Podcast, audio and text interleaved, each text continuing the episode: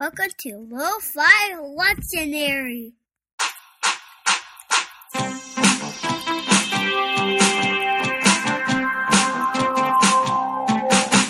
Hey everyone, and welcome to Lo-Fi Lectionary. This is going to be the Luke 9 episode.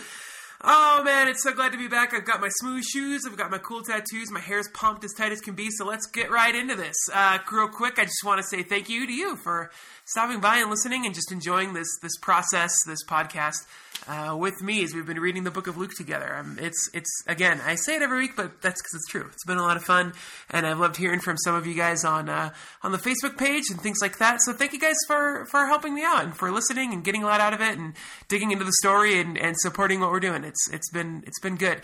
Um, couple uh, ambiguous announcements. We are going to have a contest for you guys, for you listeners, coming up soon. So uh, if you want to be a part of that, stay pay attention to the Facebook page, and then also we might have some special things in store for you the next couple weeks here on the podcast that might actually include a special guest. We'll. Uh, We'll, we'll, we'll, see if it all works out. I'm hoping it works logistically. But uh, yeah, let's go ahead and jump right into it. I'm sorry I didn't get this episode out last week like I wanted to, um, but we are in just the busiest, crushing time of the year uh, at work. Um, like I, uh, as you may know, I'm a, I'm a children's pastor, and um, we are in the midst of summer programming. We're launching a brand new kids program um, this summer. It starts in July, so I only have a couple more weeks to get it ready. And I'm also taking kids to camp for a week in a couple weeks, and also attending a denominational conference. So I'm just getting slammed right now. So I'm at least sitting down to record this one now. Um, hopefully, the Luke 10 episode will be out on schedule. But uh, even then, I, I, can't make any promises because I just have no idea what my life is going to be like. And uh, when I have time from work, I want to make sure I'm giving time to my son and my wife and my family and stuff like that, and not uh, making them be like, "Where's Dad?" So, um, so yeah, so so stick with me if the schedule for the next couple weeks is a little goofy. But uh, let's go ahead and get into it. We are going to start with uh, Luke in two minutes. This time, we're going to focus on a theme. Um, it, coming up in Luke 9 and 10, there's going to be some key questions about Jesus' identity as people start to question it with a little bit more intensity. So, what we're going to do is we are going to look back, and in two minutes, I'm going to try and go through every instance of Jesus being identified by someone else, um, and even by himself. I have some of those on the list. So, this will be interesting because um, in Luke, um, he's identified in a lot of different ways. So, let's go ahead and jump right into it. Here we go. On your mark. Get set. Go! Okay, so very at the beginning of Luke, we have um, an angel talking to Zechariah even before uh, Jesus or his parents are, are even in the story, um, and they say that the that their son John is going to prepare the way for quote unquote the Lord. Um, then Jesus' name is given to Mary when it's when it's pronounced by the same angel that uh, Jesus is going to be born, and she says uh, the angel says to name him Jesus, which means God saves. And remember, names are part of your identity in ancient culture. Um, then the angel also says to Mary that Jesus is going to be the Son of the Most High, quote unquote. That he's going to get the throne of David, so he's already a messianic kingly figure. That he'll be quote unquote born of the Holy Spirit and be holy and called the Son of God. So those are all going to be parts of his identity. Um, Elizabeth, when Elizabeth meets Mary, says the Mother of my Lord. Um, the angels, uh, when they talk to the shepherds, says, "Go and see the Savior, who is the Messiah, the Lord, born." Um, so all those terms, again, a, a, few times being used to describe Jesus. Simeon says just because he's God's salvation for Gentiles and for Israel. God's voice from heaven says, "This is my son, the beloved, in whom I'm well pleased." Satan says, "If you are the son of God," so he calls his identity into question. People in Nazareth say things like, "Isn't this Joseph's son?" So Jesus seemed the Lord, the Messiah, but just Joseph's kid.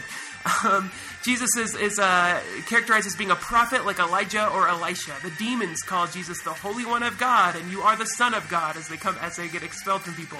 Um, Peter says once calls him Master Lord. A leper calls him Lord. Um, so again, there's that Greek word. Um, Pharisees uh, often say, "Who is this? Who is this?" And they also call him one who eat and drinks, which remember is like a an actual crime you could accuse someone of. Um, Jesus calls himself the Son of Man. Jesus calls himself the Lord of the Sabbath. The centurion who has great faith calls him Lord. Um, there's a crowd at a funeral that says he, he's a great prophet. John calls him the one who is to come. Uh, Jesus, in quoting others, calls himself a glutton and a drunkard and a friend of tax collectors and sinners. So that's interesting. Uh, Simon the Pharisee says uh, that he's not a prophet. The people in Simon's house, though, say, Who is this that has the ability to forgive sins? So again, they're questioning his identity. Um, the disciples on the boat say, Who then is this? Again, questioning his identity. Legion of the demons, again, call him Son of the Most High God. Oh, and I'm out of time. So, uh, so yeah, so lots of different titles. Um, So uh, Messiah, to remember is a, a, savior figure that the Hebrew people were waiting for um, often, um, who was thought to probably be uh, not just a prophet but like a royal figure. So when you see, you know, Son of God, remember Son of God is a royal figure in Greek.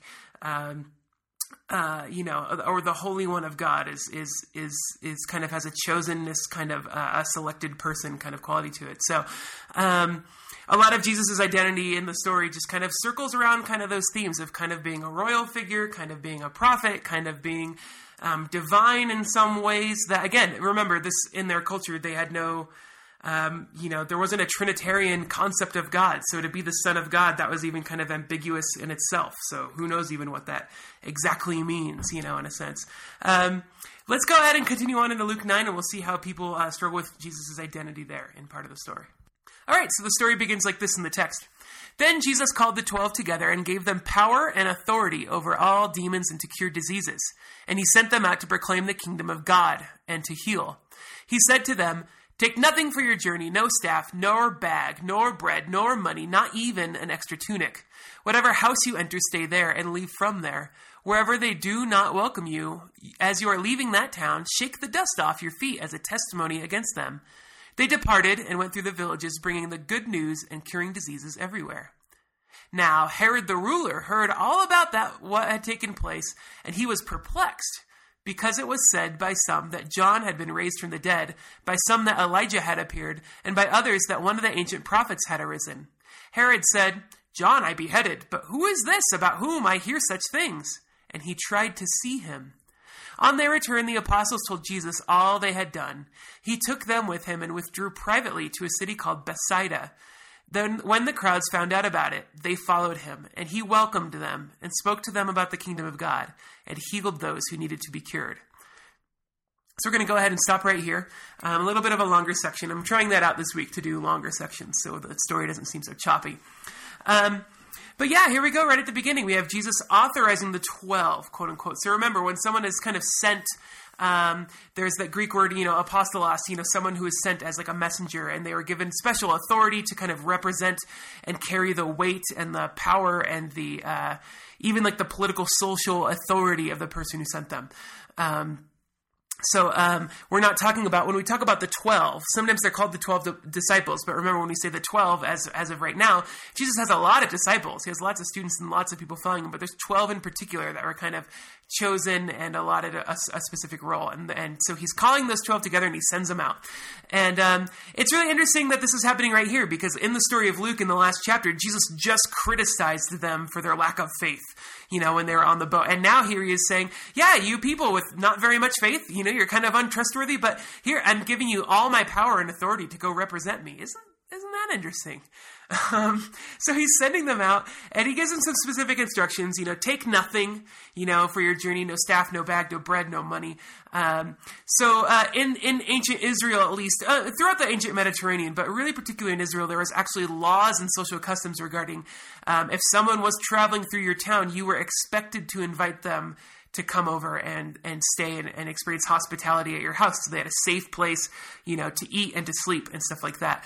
Um, it's actually in the Old Testament laws. There's things about that. Um, and so Jesus is sending them out saying, you know, expect people to take you in, expect people to be hospitable. Um, also, something that could be going on here, this is kind of interesting. Jesus says to take no back. Now, other um, philosophical groups in the in the ancient Near East, in the Greek world especially, um, would uh, would kind of take on a, a, particular stance of, of kind of living that kind of like traveling in poverty, kind of in that sense. But they would take a bag that they would use to beg. So like the cynics, like the not cynics, like when we call someone cynical, but the cynics, capital C, like the philosophical group, they would take a bag with them and use that to beg. And Jesus is here saying, don't take a bag. Like you're not going around to beg. Like expect people to take care of you, but go be part of their household, you know, and stuff like that. Um, and you're not you're not taking anything with you when you leave their house, you know. Um, you're just living day to day. Um, so it's kind of interesting. He also gives them this this interesting instruction of um, if you're not welcomed, shake the dust off your feet as a testimony against them. Um, now, what that's what that's probably alluding to is that when you entered a holy place you know, you would take off your shoes and, and you would probably clean in some ways. Um, the idea of not bringing in um, unclean or pagan even dust on your feet when you went to somewhere. So so kind of as a as a visual statement you know as a prophetic act almost you know like you know as you're leaving that town shake that dust off your feet so they know that hey like they missed out on something like something holy passed by. You could say even the kingdom of god was coming by and they missed it. So just like we saw in the in the lesson that jesus teaches about the soils like he kind of fully understands that some people are going to be ready to listen and be accepting to the message and the mission of what these people are on, and some people won't, you know? And don't seek revenge on them. Just shake the dust off your feet and then go on. You know, so it's kind of interesting. Um, he uses this phrase "kingdom of God" twice. Um, Luke does um, in this passage. Um, they set out to proclaim the kingdom of God, and then Jesus, when the crowd comes to him at the end, he speaks to them about the kingdom of God. Um, now, this phrase "kingdom of God" of any Bible, book in the Bible, um, it's used most often in Luke. Luke loves this phrase. Um, and it, it's kind of tricky because um, it's not like Luke at any moment sits down and says, "Oh, and here is what the kingdom of God means." It's always kind of like the kingdom of God is here, or the kingdom of God is passing by, or they're going to go proclaim the kingdom of God. Um, so, to those who aren't in Luke's uh, immediate audience who might not know exactly what this means, it seems to mean it's a term used to to um, talk about the both present and future like rule of God, like in the in the land, in their place, in their life, in their community. So, um, you know, in Jesus' thesis statement, in the first speech he gives way back, and I think it's in Luke 4, Jesus gives the statement that he's here to proclaim the good news of the kingdom of God. So, Jesus seems to think that the kingdom of God is kind of present at the moment and that this is a good thing for people. Um, you know, um, you know, and it also presents Jesus as a royal figure, as he's spoken of, you know, being the Son of God, the Messiah, the Anointed One, um, you know, or as Lord. It seems to be that Jesus as a figure is kind of involved in kind of bringing this kingdom of God, or is causing it to become like more real or more widespread, or something like that. Um, or or just uh, adjusting how people think about the kingdom of God so that it's actually good news for people, um, as opposed to maybe bad news. Um, so, uh, and again, it kind of emphasizes both. It's not just talking about the future. There is a, a, present tense to this going on. So remember, Jesus is very present tense oriented. You know, when he says that people are saved, quote unquote, you know, it's always like their faith has saved them, like right now. Um, and he's also alluded to in that conversation with John's messengers in the previous story. Um, it's like, how do you know that the kingdom of God is present in that the, in that kind of social revolution that's taking place, where you know blind are seeing and the poor are hearing the good news and stuff like that. Like that's the evidence of the kingdom of God. So where God is kind of ruling and where is is kind of where people are accepting the rule of God that's kind of already there in a sense. Um, and when people accept that rule, their their community and their society starts to look different, and they start to act differently, and they kind of start to follow this kind of new way that Jesus is talking about. So that's kind of interesting. Then we get to this little passage about Herod, kind of sandwiched in the middle of it. So while there's these two kingdom of God messages, there's this Herod, message about Herod pressed right into the middle of it, and that's really, I think, intentional for Luke. Uh, we have this story where Herod is confused about Jesus' identity and so he's perplexed, and it's like, who is this about? He hears these things, and he's curious, kind of. He wants to see Jesus. Um, but you wonder what the motive behind his curiosity is. The only thing, the other thing that Luke clues us into about Herod is that he's like, John I beheaded, but who is this? You know? Um, so, um, Herod is the ruler in the land. Like he's kind of like the appointed kingly leader, kind of um, governor person over Israel for the Israelites, um, kind of appointed by um, by Greece, by Greece, like they let them kind of um, the empire kind of let them have their own little ruler to kind of watch over their own people. Um, and the only thing we know about him is that he's beheaded the only other prophetic figure that we've had in the story so far. like he's killed John, he put him in jail, and then he killed him. Um, and so there's one kingly figure in the story so far, and he's all about killing people that oppose him. And then you have Jesus, the other kingly figure, and what's he all about? Well, when crowds come and follow him, he welcomes them and he speaks to them about the kingdom and he heals those who need to be cured. Luke is directly contrasting these two people. When people oppose Jesus, Jesus is like, okay, just go somewhere else. You know what I mean? When people oppose Herod, they die. Like, like it, Jesus is a very different kind of king than uh, the ones that these people have. You know, and Jesus doesn't hang out in the palace waiting for people to come to him. Like he's out healing and welcoming crowds. You know, the kingdom of God, as it's shown in Jesus, is kind of uninterested in the power structure and in protecting it. He's too busy helping people, which is kind of interesting. Um, that's the first little part of the text. We're going to jump on to the next, and uh, here's just to show what's coming. We're going to get a series of stories that focus on Jesus and those 12 s- select group of disciples. Um, and it's going to transition into a new phase of the entire book. So we're headed kind of in from from Act One to Act Two of Luke, and as we approach that transition, we're going to get a couple little key stories that Luke puts in or, in a specific order um, about Jesus as he interacts with his closest group of students who are supposed to represent him. Let's see what happens. Here we go. I'm going to take a drink of my mint mate tea. All right, here we go.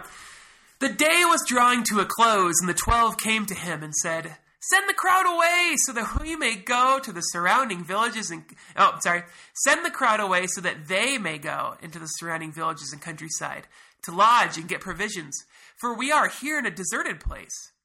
But Jesus said to them, You give them something to eat. And they said, We have no more than five loaves and two fish, and unless we are to go buy food for all these people. For there were about five thousand men. And he said to his disciples, Make them sit down in groups of about fifty each.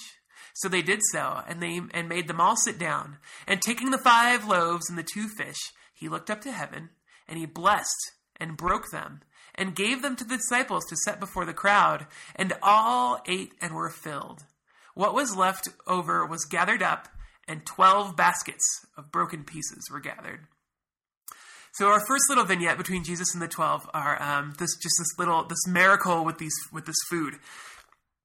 And the disciples at the beginning, remember what's one of the great things about um, all of the gospels, really, but uh, you know we're getting it hard here in Luke, is that um, they don't always do the right thing. They often are so um, aloof or so um, distracted or so petty or something like that. Um, and yet these are the people that again Jesus is authorized to be his representatives. There, there's a big punchline there. I hope you're picking up on it too, so I'm not just crazy. But so they're like, send the crowd away. Like this crowd has been following them from town to town, and the disciples are like, well, send them into the villages. Um, now, even if there was a large village in there nearby, a large village in their area would be about, about 3,000 people. So if there's a town of about 3,000 people nearby, that even that town can't feed 5000 people like very easily you know what i mean? So so the disciples are like well send them away to go get hospitality but there's not room for them you know? Um, so jesus is like you give them something to eat. You know it's just so great. Oh, i like jesus. Um, you know and they're like well we only have five loaves and two fish so jesus then does this miracle and um, you know they're they're outside of the villages they're kind of out in the countryside and here jesus does a miracle with bread where he multiplies food so everyone has enough so um, this little story harkens back. If you're in Luke's audience and you're familiar with the stories of the Old Testament, you would have probably immediately think of two stories. Um, one of them being Moses and leading a bunch of people through the wilderness, and they are out of food, so they pray, and then God has has bread kind of appear, this manna, special bread, kind of appear kind of from the ground that they pick. And then um, there's another story where one of the prophets that has already been aligned as being kind of like a um, a type of person that Jesus is modeling himself after in the story, um, named Elisha, and there's a miracle where he kind of multiplies food like this. Um, so, so it's tapping into like a prophetic tradition in their culture, and Jesus here does it, but for five thousand people, for way you know, incredible amount of people. So, and then it says all ate and were filled, and remember the word filled has a messianic context to it, like people are being saved and satisfied and they're getting what they need, which is something the Messiah is supposed to do. Um, also, fun to note, um, um, uh, Craig Keener points this out. He's a scholar that I love and I get a lot of stuff from. Uh, he points out that setting people up in groups of 50 um, might have looked to some people like he was setting them up to be um, like military ranks when there was a crowd of this size to put them in little individual groups of 50 each. Um, so it could be that Luke and Jesus are, are using the story to characterize the people that follow Jesus as being like his army. And here the army isn't getting ready to go and attack or or defend even. The army is getting ready to just receive God's miraculous goodness upon them, isn't it? Isn't that interesting? So if you're part of God's army, you're just there to, to talk about and receive how, how good God is. Uh, something to think about. Anyway, uh, and then we have uh, something. One fun, quick thing I want to point out. There's Luke uses the word twelve a few times here in one little story. There's twelve disciples, and at the end they gather twelve baskets. So the disciples kind of have a little bit of um, not not a big moment of like doubting Jesus, but they have a moment where they kind of don't get it right. And in the end, kind of each of them is there left holding their one b- basket of broken pieces that they've gathered up.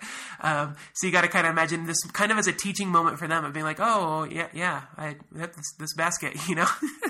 um, and uh, yeah, and twelve uh, having twelve baskets left over might also be a way that uh, they're they're tapping into. Um, Israel had twelve tribes when it started out, um, so it's kind of like all the people when you gather people together might be in like groups of twelve, you know, or, or twelve was a kind of number that symbolized completion. Remember, I think we've talked about that before.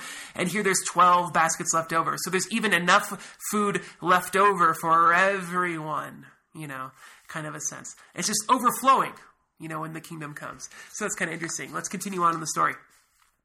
Once, when Jesus was praying alone with only the disciples near him, he asked them, Who do the crowds say that I am? And they answered, John the Baptist, but others Elijah, and still others that one of the ancient prophets has arisen. And he said to them, But who do you say that I am? And Peter answered, The Messiah of God. Jesus sternly ordered and commanded them not to tell anyone, saying, The Son of Man must undergo great suffering and be rejected by the elders, chief priests, and scribes, and be killed, and on the third day be raised. Then he said to them all, If any want to become my followers, let them deny themselves and take up their cross daily and follow me. For those who want to save their life will lose it and those who lose their life for my sake will save it. What does it profit them if they gain the whole world, but lose or forfeit themselves? Those who are ashamed of me and my words, of them the Son of Man will be ashamed when he comes in his glory, in the glory of the Father and of his and of the holy angels. But truly I tell you, there are some standing here who will not taste death before they see the kingdom of God. Um, so here we go. Um, this is a big moment where um, it's it's central to the book. Whereas people so far have been questioning, unclear maybe about Jesus' identity, it's it's been kind of made clear to us as the readers. But along the way in the story, it's it's kind of left in question. And um, and yeah, they've just kind of they're in front of or have just left this crowd, and Jesus is like to the tw- you know only his closest students near him, and he says, you know, who the crowds say that I am, and they're like, well, this or this or this or this. Interestingly enough, they give the same answer that Herod kind of pondered is in his head. John the Baptist, I beheaded, but you know, who is this person? You know, um, so Elijah or others or ancient prophets or something, you know, like that. Um, and Jesus takes this moment to kind of lock in his identity with them because Peter kind of guesses it right. Um, so, yay, Peter. Um, you know, he's like, you're the Messiah of God. And Jesus says, you know, okay, like, but I, the Son of Man, you know, have to endure this, so don't tell anybody. He doesn't want a lot of hubbub, remember, about this. Um, and so um, the, it, it, mirrors what's going on with Herod. So as people are kind of um, questioning his identity, this close group, at least, it's, it's kind of more fully revealed to right here. Um, and then Jesus gives this this really interesting prediction. Um, the Son of Man, you know, uh, yes, I am the Messiah, but here's what's going to happen to the Messiah. Um, I am the Messiah, but it's not going to happen. You know, the, the the the kingdom of God is not going to come through you know triumph or through conquest. You know, um, it's going to come through suffering and then resurrection, you know, and and in fact, suffering at the hands of the people who you think would be the most ready for me to be there, the elders, chief priests, and the scribes. Um, but he's going to be killed, and then on the third day be raised. So um, this would be uh, absurd to Jesus' audience at the time. You know, um, absurd being the root word of the word absurd, the way Kierkegaard uses, kind of like to hurt your ears to think or to hear. Um, to even hear it would be like not like you know like painful, confusing. Like it would hit them and be like, "What?" You know, like that doesn't make sense because um, there's lots of expectations about what the Messiah was going to be like and do, and what kind of person they were going to be, and stuff like that. Um, but there's not really anywhere laid out, or, or, anyone was proposing that the Messiah was going to come and suffer and die.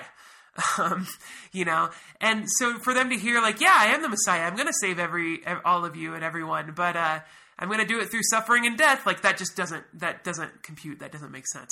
Um, you know, and, and this has been kind of foreshadowed a little bit earlier.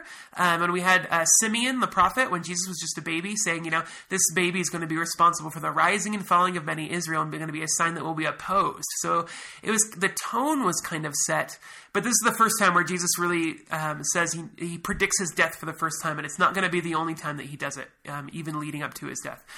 Um, and here Jesus also says, you know, and it's not just going to be me. If you want to be one of my followers, you have to quote unquote take up your cross daily. Um, that is a direct allusion to the idea of crucifixion. Crucifixion, if you don't know, um, was an ancient form of execution where they nailed you to a post and let you kind of hang there until you died. It was a really considered a really brutal and nasty way, even amongst other brutal and nasty ways to kill people. it was kind of used um, for people who are criminals in the way that they wanted to make kind of like an example of, because you were kind of left hanging on a post, and if they did this in a public place, you would have to see it. Um, if you're just a commoner. So, um, and Jesus uses that language of suffering and death about his followers as well. So that's really um, interesting. And so this is kind of the beginning of a big plot turning point. You know, up until now, Jesus had some opposition, but here he's like, okay, guys, it's as we're headed forward, you've just seen me do something amazing, and I could sit here all day and just just give everyone all the food that they want, but that's not how the story's going to go. It's, in fact, it's it's only going to get worse from here. Um, you know, the story isn't it doesn't have a happy ending heading towards it, you guys, and he kind of makes that clear with them. Um, let's go ahead and continue on in the story. I'm going to take a drink first. All right. Um, so here, continuing on the, in the text. Now, about eight days after these sayings, Jesus took with him Peter and John and James, and went up to the mountain to pray. And while they were praying, the appearance of his face changed, and his clothes became dazzling white. Suddenly they saw two men, Moses and Elijah, talking to him. They appeared in glory and were speaking of his departure, which he was about to accomplish at Jerusalem. Now Peter and his companions were weighed down with sleep, but since they had stayed awake, they saw his glory and the two men who stood with him. Just as they were leaving him, Peter said to Jesus, Master, it is good for us to be here. Let us take three dwelling, make three dwellings, one for you, one for Moses, and one for Elijah. Not knowing what he said. While he was saying this, a cloud came and overshadowed them, and they were terrified as they entered the cloud. Then from the cloud came a voice that said, This is my son, my chosen, listen to him. When the voice had spoken, Jesus was found alone and they kept silent, and in those days told no one any of the things they had seen. So, again, this is the next little story between Jesus and some of his disciples. We actually don't even have just the 12, we have only like the three Peter, James, and John, which who seem to kind of have a special role or relationship in Jesus, and they kind of get to see even behind the curtain a little bit more. And uh, so they go on a special prayer retreat uh, up to the top of the mountain to pray. Um, and up a mountain. Whenever you see a mountain in biblical literature, that's very important because uh, people went up on mountains in the in the ancient world as as special places that were kind of sacred and, and close to God things like that. They were usually used as places of worship. Um, all the way beginning back, you know, we have a, a many times in the Old Testament, you know, Abraham climbs a mountain to make sacrifice. Um, Moses, in particular, um, after they escape from Egypt with all the Israelites, um, they stay at the bottom of the mountain. He goes up by himself alone to the top. Jesus takes three people, which is interesting. But he goes up to the top. Um, while Moses is up there, there's also a cloud. While Moses up there, there's also a bright light and glory and, and, a, and a voice of God. So this story, again, is keying back into a key story in the Old Testament that if you're in Luke's audience, you would be like, oh, yeah, this is very familiar. Like, it's a kind of story, you know? Um, and uh, and here when Jesus does it, um, you know, we, we see him meeting with both Moses and Elijah, which is which is interesting. Um, so they kind of appear and they talk of his departure, which Jesus has just predicted, and what he's about to accomplish at Jerusalem. So here we go. Here's the first moment of the story that kind of targets in on where the action is going to take place in the third act, and that's going to be at Jerusalem. Um, so it's kind of a twist on this moment that Moses had going up the mountain where he received the law from God and then took it down to the people. Um, that's kind of the inaugural moment of the nation of Israel, and um, and here Jesus is having his kind of inaugural moment, but it's in preparing for his death, not in his going into a promised land. Um, and uh, so it seems like Moses and Elijah. I, I, it, it, doesn't really spell it out clearly in the story why they're there talking with Jesus, but it could be that they're kind of um, speaking of his departure. You know, maybe they're kind of showing support you know, in a way, or or or, or um, you know, kind of uh, yeah, I'll just leave it at that. My, the word that I want to use is escaping my brain, but um, you know, so they're kind of helping Jesus kind of get ready for this and prepare. There we go. That's the word I want to use. And so um, Peter then, you know, um, is like, you know, um, hey, let's let's make dwellings. Let's stay here. Let's make this a sacred place. And um, and then it says, not knowing what he said. And I don't know if that little tag in there is, is supposed to be humorous or, or what. It, I find it humorous. I think it's funny. Um, in other gospels, it's it, it, kind of has an almost more humorous twist on it. But um, there's no response from Jesus, but it's obviously like, no, we're not here to build dwellings. We're, we're, we're moving on. Um, you know, the, the point isn't to stay on the mountain, it's to go back down. Um, and then we hear the you know the voice, the voice of God comes, um, and this voice now isn't giving law; it's just giving the Son instead. This is my Son, my chosen. Listen to him. Um, so instead of giving a law for the people to follow, it's it's giving the Son Himself. Um, and what he's teaching. So that's kind of interesting. Um, we've heard the voice before at Jesus' baptism where it identifies Jesus, You are my son, my beloved, in whom I'm well pleased. Now Jesus' identity has been locked in, so now it's all about mission and action. It's like, go, he's chosen, he's going to do something, listen to him. Um, and uh, and yeah, um, so they need to move on. So let's go ahead and move on with the story with them. On the next day, when they had come down from the mountain, a great crowd met him. Just then, a man from the crowd shouted, Teacher, I beg you to look at my son. He is my only child. Suddenly, a spirit seizes him, and all at once he shrieks. It convulses him until he foams at the mouth. It mauls him and will scarcely leave him. I begged your disciples to cast it out, but they could not. Jesus answered, You faithless and perverse generation, how much longer must I be with you and bear with you? Bring your son here. While he was coming, the demon dashed him to the ground in convulsions. But Jesus rebuked the unclean spirit, healed the boy, and gave him back to his father, and all were astounded at the greatness of God. While everyone was amazed at all that he was doing, he said to his disciples, Let these words sink into your ears. The Son of Man is going to be betrayed into human hands. But they did not understand this saying. Its meaning was concealed from them, so that they could not perceive it. And they were afraid to ask him about this saying. So, um, just as Moses in the Moses story goes down from the mountain and finds Israel being unfaithful, if you haven't read that story, when he goes down, um, they've kind of given up on the God that just helped them escape slavery out of Egypt, and they, they fashioned their own God in the shape of a golden calf you know. And um, here Jesus goes down and he finds his followers also also also faithless. Um, and so Jesus, when he answers, um, "You faithless and perverse generation, how much longer must I be with you and bear with you?" Um, it could be that Jesus is really just that upset or tired or frustrated. I, I don't want to remove that from the story and just paint Jesus as someone who never feels that way. Um, it could also be that Jesus is kind of taking on the type, as Moses did, of going down and finding people unfaithful and being frustrated with them. Um, the first time Moses does it, he breaks the, the law tablets and then has to go back up and get new ones and come back down. Um, Jesus doesn't have to go back up; he just comes down once, but he does declare, "Ah, you're you know you've you've been found faithless."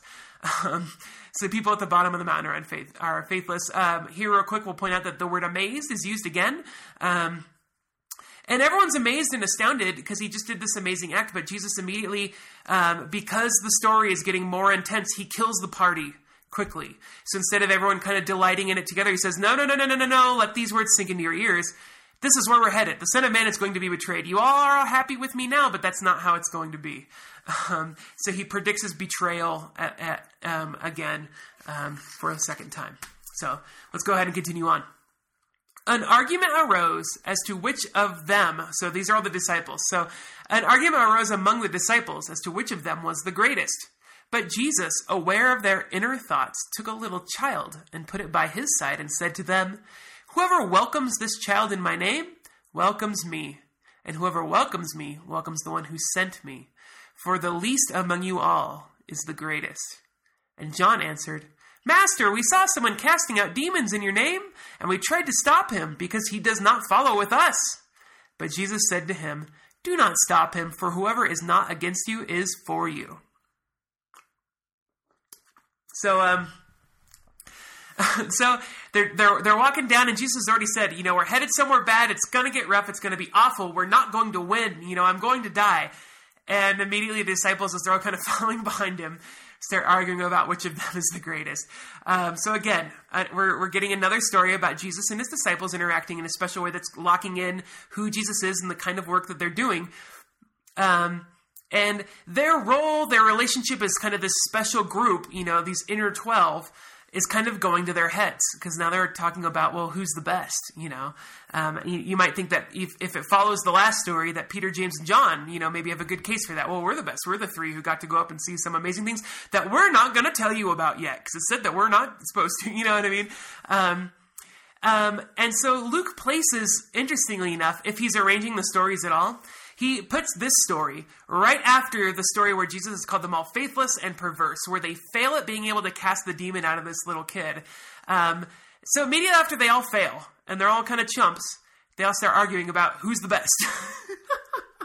so talk about fragile egos. Um, uh, so there's an ironic twist there. Um, I hope you find the humor in it as well. You know, G- and then Jesus grabs a kid, and look at the language he uses. Whoever welcomes this child in my name. So he's already sent them out to be messengers to be welcomed. Um, and whoever welcomes me welcomes the one who sent me, Jesus said. So he's talking about people being sent. So he's like, yeah, you guys were sent by me. You're my special group of people who are authorized that should be welcomed as I am wherever you go um, and are sent by me to do special, amazing things that not everyone gets to do. But you know what? I could just get children to do this. you know, he's like Jesus is like I could I could authorize this child in my name. You know, um, so don't don't think that because you're the you know apostles, you know, because you're one of these special twelve that gets to do special things like this, that it means you're any better than each other or the other people who are following me. I could let children do this. So get your crap together. um, and then um, immediately followed by it, John is again. We have the the character John, one of these one of his disciples, who compares himself to someone else who's outside of their group. So remember, it's a, it's an in out conversation they're having. So John, Master, we saw someone casting out demons in your name, but and we tried to stop him because he's not one of us special people. You know what I mean? Um, and and Jesus just says, don't stop him. Like like like and he puts this story right after the disciples have failed at an exorcism. So the disciples fail at exorcism, and this other guy is casting out demons in Jesus' name. Like, this guy is getting it right, and John wants to stop him because he's not in their special elite group. that really shows you where, like, these people's heads and hearts are at. Um, and Jesus' response is like, no, don't. Like, whoever's not against you is for you. Like, remember, Jesus, the story here is focusing in. It's going to start happening quicker and it's going to start getting more and more intense. The opposition is going to get greater. And Jesus is just like, we don't have time to fight with people who are doing good things and who are getting it right when you guys don't even get it right. Like, we don't have time for that. Other people are going to be outright opposing us. And we focus on those people. Like, get your head in the game, you guys. so it's, it's really interesting.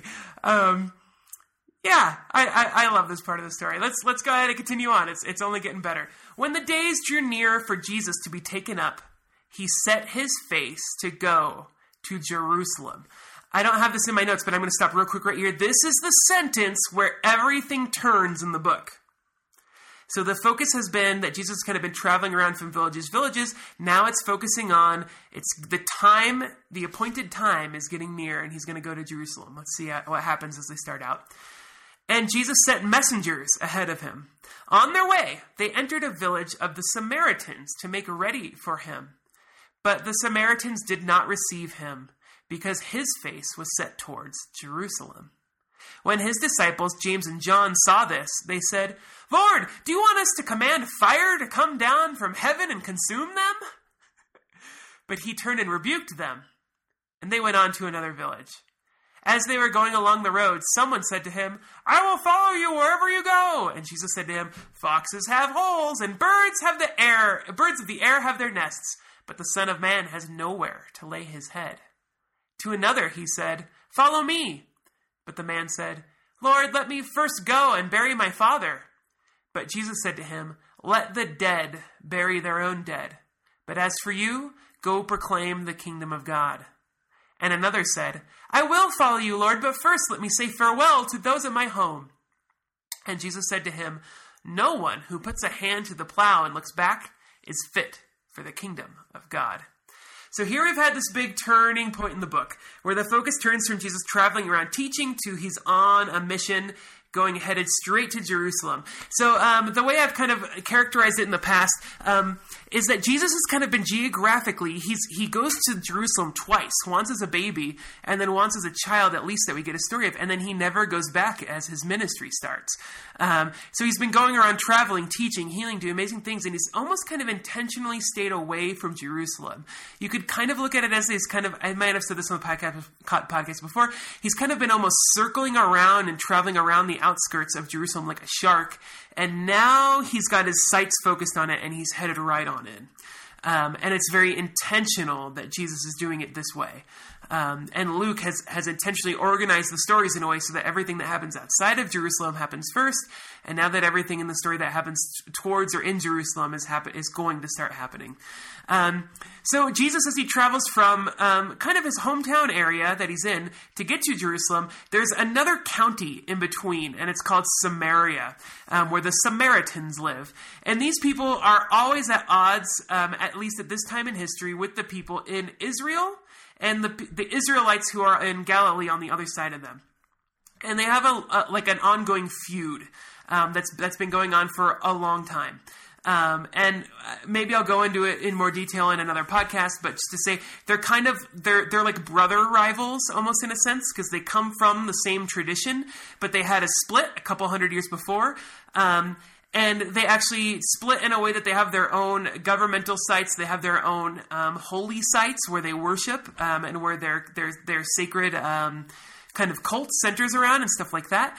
Um, and uh, devout Israelites would often, if they had to travel um, to Jerusalem and they were in Galilee, if they were devout, they would often take a long route around Samaria to to avoid these people that they thought were less lesser folks that were unworthy, that were doing it wrong. Um, but also because it might even be a dangerous trip, because Samaritans at the time were known if someone did try to make a pilgrimage to Jerusalem through their town or through their county, would stand at the roads and heckle people um, and basically give them grief. Um, but Jesus is like, no, I'm going to take the route right through these other people, and I want to stay with them. Um, so he sends messengers ahead um, to find them a place to stay, to see if someone will be hospitable towards them. Um, uh, you know, it's it, it goes along with the theme of Jesus always wants to throw the seeds of the of the word of the kingdom. He wants to teach and heal and stuff with anyone who will receive him anywhere he can. He doesn't. He never like intentionally like avoids people. Um, and for him to want to travel through Samaria and want to stay there and experience their hospitality um, to some people who were Pharisees or some people who were Jewish nationalists, like Israelite nationalists, that would have been an offensive act that Jesus was doing that to. But Jesus does it anyway because Jesus doesn't care. Um, uh, but he gets rejected because, and it's and it gives us the reason. The Samaritans are like, well, if your intention is to go go to Jerusalem, um, you know, and, and do big important things there, like if that's where the focus of your energy is, well, then we don't want you here. Like we're not going to let you stay um, which is which is not nice. Um, but again, they're also bitten by that rivalry. That's that's really just kind of making their hearts real bitter. Um, and so the bitterness then comes out on the part of Jesus' own followers. Like these people who have been following him and maybe have already heard Jesus say things like "Love your enemies, pray for those who persecute you," stuff like that. James and John, two of his closest students. Um, are like, Lord, do you want us to command fire to come down from heaven and consume them? And and when we hear the word fire, we're going to think of two things. If we're in Luke's original audience, we're going to think of first a story about um, one of the prophets, Elijah, who remember is a story that that connects with Jesus' story so far in Luke in a number of very deliberate ways. Um, Elijah, short, long story short, had a showdown with a bunch of pagan prophets. Um, at the end of the story, um, Elijah calls down fire that burns up the prophets and kills them. to kind of uh, burn up these pagans. You know what I mean? And so here are James and John being like, Jesus, isn't that the moment when you get rejected and these people have rejected God? Doesn't that mean that God really wants to burn them? So can we be the ones to call down and command that fire to consume them? Huh? Huh? Huh? Like with, almost with toothy smiles on their faces, I wonder. Um, we also might think of, um, we've heard language like this before as John the Baptist has spoken of it. When he talks about what he thinks the Messiah is coming to do, you know, the chaff will be, you know, thrown into unquenchable fire. You know, so there's even people at Jesus' time who thinks that this is the work that the Messiah is supposed to be all about. Like people that oppose him are going to be, you know, are going to burn, you know, literally. And Jesus here, it says he turns and rebukes them. Like no words, like no teaching moment or anything like that. He just says, no. And then they went under. You can almost. I wonder if it's sharing Jesus' exasperation with them earlier from you faithless and perverse generation. You know what I mean? It's like, no, we're not going to call down fire and burn them. Like so, Jesus responds to this unwelcoming Samaritan village with with mercy instead of fire, which is just like Jesus, um, as we've already seen in Luke. Um, and then we get these three little interesting stories of three different um, people that um, either want to or Jesus invites to follow him. Um, but Jesus, again, is very focused on the mission. We don't have time to dilly dally. We don't have time to rest. We don't have time to wait. Earlier in the book, Jesus is kind of like, hey, what? Someone wants me to come to their house and heal their daughter? What? Someone wants me to come to their house and eat and drink and be merry? Sure, we'll do that. But here, Jesus is like, we're not, we're not stopping. Foxes have holes and birds of the air have nests, but I don't have anywhere. You know, we're not headed somewhere to like my place you know? Um, i'm not here to establish something i'm you know like like there's no palace that i'm headed towards as the messiah. Um, we've got nothing you know? I'm, i don't even have as much as animals have. Um, you know we're dependent on hospitality and we're going to be vulnerable you know? Um, so just be ready for that if you want to follow me. Um, you know um, and then the second one, uh, this this person who who wants to go bury their father first. Now, likely, most likely, this guy is talking about a second burial. So, in burial customs at the time, once someone died, you buried them immediately. We've talked about that in an earlier story. Like the funeral procession is happening immediately when this person dies because um, corpses were unclean, so you wanted to get them out as quickly as possible. Um, so, right when someone died, the funeral started, you took them out, you buried them. You would bury them for a while and let their body decompose for about a year. And then you would have a second burial where you went in and kind of collected their bones and put them in, and, and sometimes often they would keep them in like a box, like a memorial box, um, that then they could put somewhere else. And we've actually, um, archaeologists have found like these boxes, if, if, I remember right, they're called ossuaries or something like that, um, of bones. Um, so they kind of collect the bones and then, and then they could use that grave, you know, for someone else.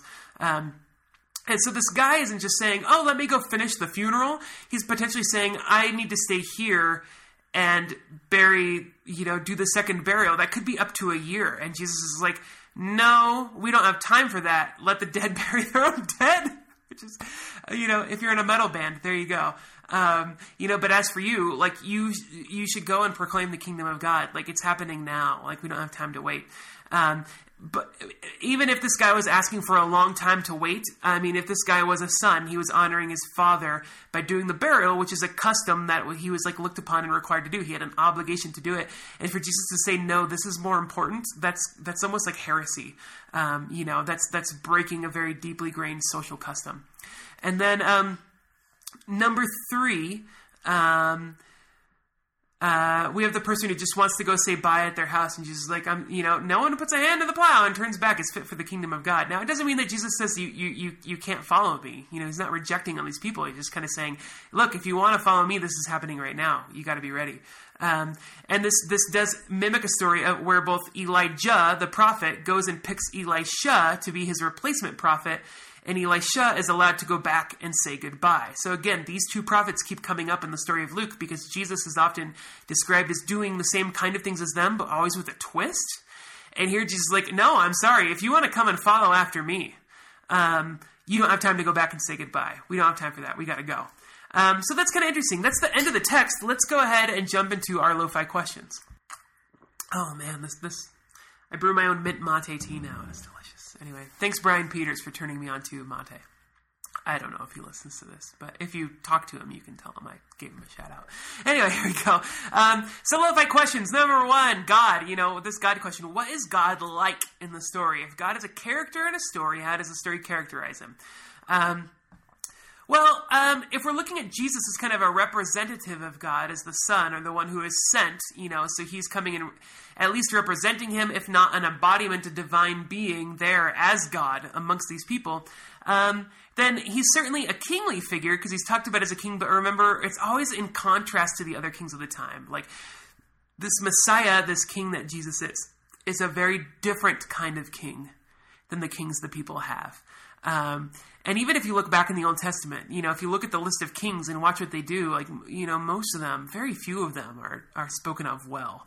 Even so, even their own kings and their own tradition are bad. But the kings of the time, like when Jesus is around, you're talking either Herod, you know, if you're looking from an Israelite point of view, or you're talking like the emperor from the emperor's point of view, or from the Greek point of view. I mean, um, and Jesus is so radically different than both of them. I mean, he sends their people out with nothing. He wants them to go be vulnerable, but to trust people and to not live in luxury, to not take things and to not, um, you know, from town to town and, and, and make money off of this thing or possessions off of this thing. It's like, no, you, you don't keep anything with you. You take what you need and then you move on. Um, uh, and that's the way that Jesus goes. You know, he doesn't have a home. Foxes have holes, birds of the air have nests, but I don't even have a house. You know, um, so uh, and and yet at the same time, anywhere Jesus goes, if a crowd shows up, in this part of the story in particular, um, it's when a crowd shows up, they kind of crash Jesus' retreat with his students, but it says that he welcomes them and he tells them about the kingdom of God and he cures their diseases. And then instead of sending them away hungry, he feeds them and fills them. You know, he's inviting them to be his military, but that military is to be all about going out and doing the work of telling people about the kingdom of God, welcoming others, curing diseases, you know, um, and being filled by God. So it's a very radically different kind of king. Um, you know, if, if, if this king has a military that he's going on conquest with, it's like a conquest of goodness. It's almost like God is doing the conquest over the people, you know, and it's all about goodness. Um, you know, um, and some people don't accept it, um, you know, um, but instead of beheading people that oppose him, Jesus is just like, okay, shake the dust off your feet and keep going. Like this, this, the as a king, God is granting people the freedom to reject him and to not be part of it or to not welcome him. You know, as Jesus said earlier, like God is kind and merciful to the wicked. You know what I mean? And Jesus is here modeling this in this part of the story, which is just really interesting. I mean, back in the day and even now, like if you're king, it's it's good to be king. You get whatever you want, you know, and that usually doesn't make you a very good person because that kind of power spoils you. And Jesus is constantly rejects, you know, the luxury and the power and stuff like that. That's really interesting. Um, and if Jesus doesn't have any power, he's constantly giving it away. He's authorizing and empowering others, even people who are dubious characters who constantly get it wrong. He's giving his power and his ability away to other people so they can go do good things. And then lastly, as a king, instead of being someone who makes other people suffer the way Herod has, you know, he's beheaded John, he's actually being the one willing to undergo great suffering. He's already, you know, laid out, hey, I'm going to be undergo great suffering and I'm going to be betrayed and I'm going to be killed. Like, that's that's not what kings plan for. If you're the king, you're the last one to suffer. And here Jesus is like, no, I'm actually going to be the first one. Um, uh, God in the story, like moving away from the king thing, God. If you look at it in the story, God gets frustrated and upset. Like God's not untouchable. God's not immovable. God's not um, stale and even keeled and just the same all the time. You know, like there's a moment where Jesus gets upset and he's like, "You faithless and perverse generation, how much longer do I have to be with you?"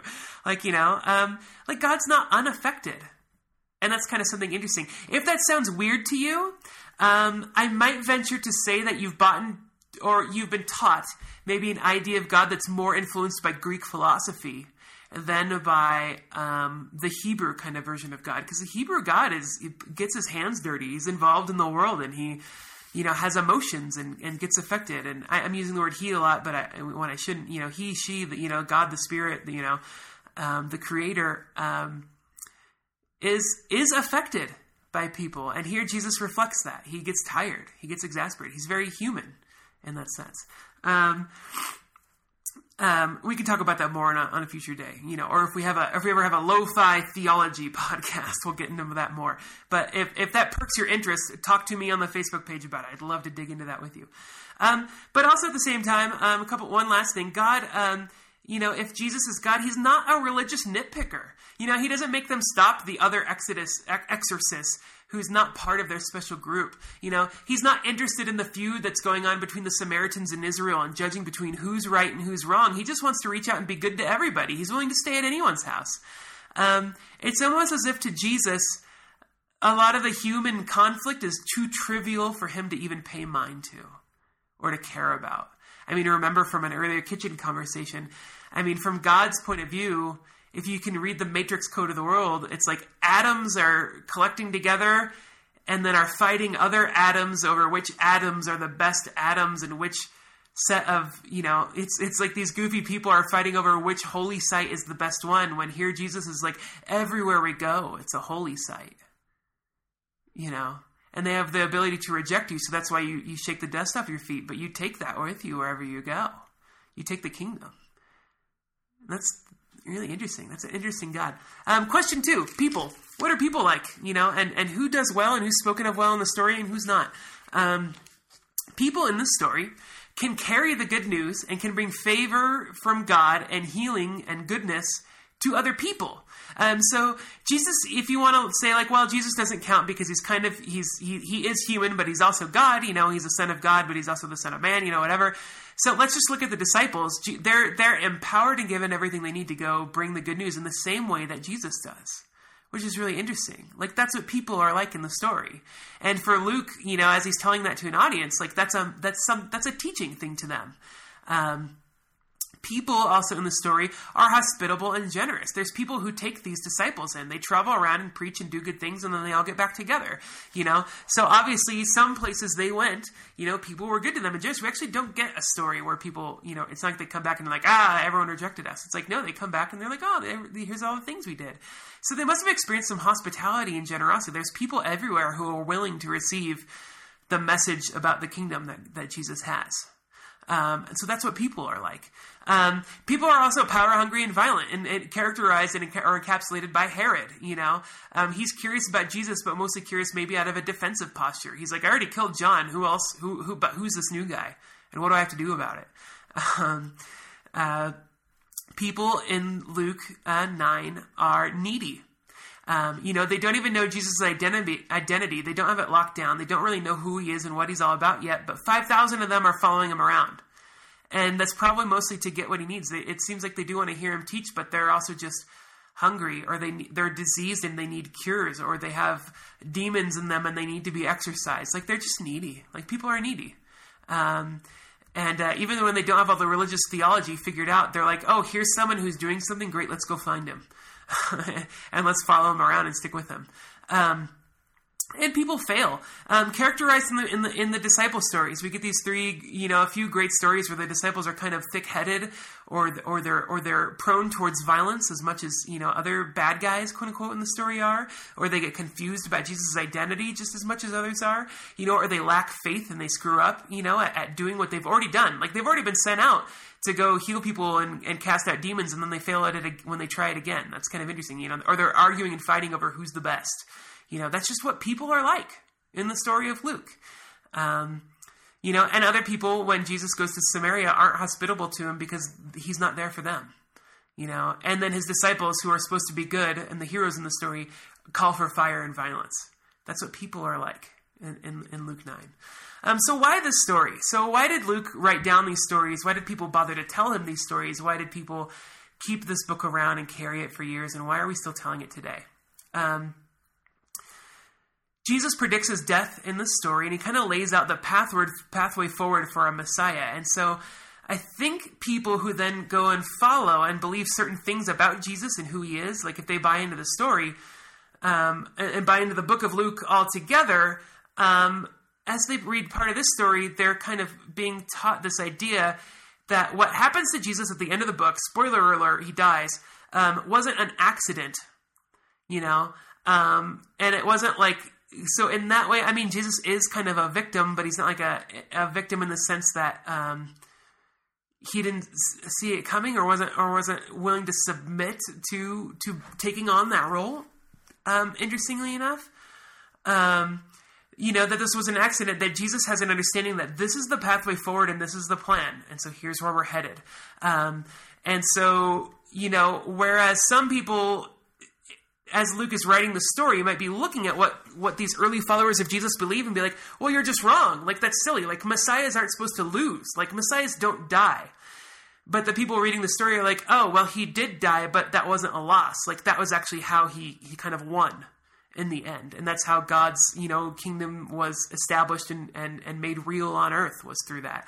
So it wasn't that that was a mistake or a loss or something that set people back. It was actually something that set Jesus forward in a sense. And so they kind of keep this prediction part of the story around.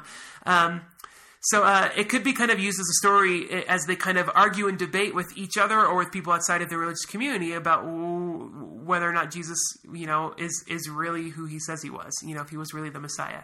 Um, they probably keep some of these stories around is that the stories in this chapter really lock in the identity of Jesus. So we hear God, you know, like this voice from heaven on top of the mountain saying, you know, this is my chosen. You know what I mean? Jesus affirms his identity. Um, Peter affirms his identity as the Messiah, and the Son as the chosen.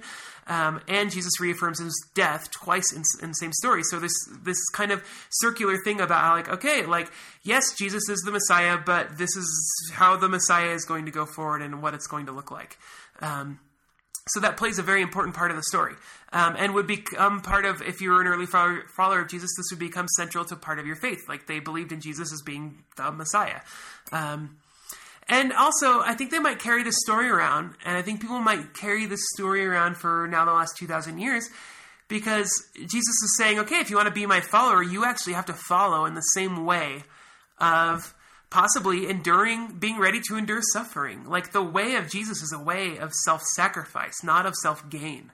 Like if Jesus is presenting himself as the example for what they're supposed to do, um, Jesus says you you take up your cross every day. Like you be ready to be to die. You know. Um, you know, in the same way that's kind of touched on in the in the feeding story where Jesus they're like, "Oh, these people need food." And Jesus like, "You give them something to eat."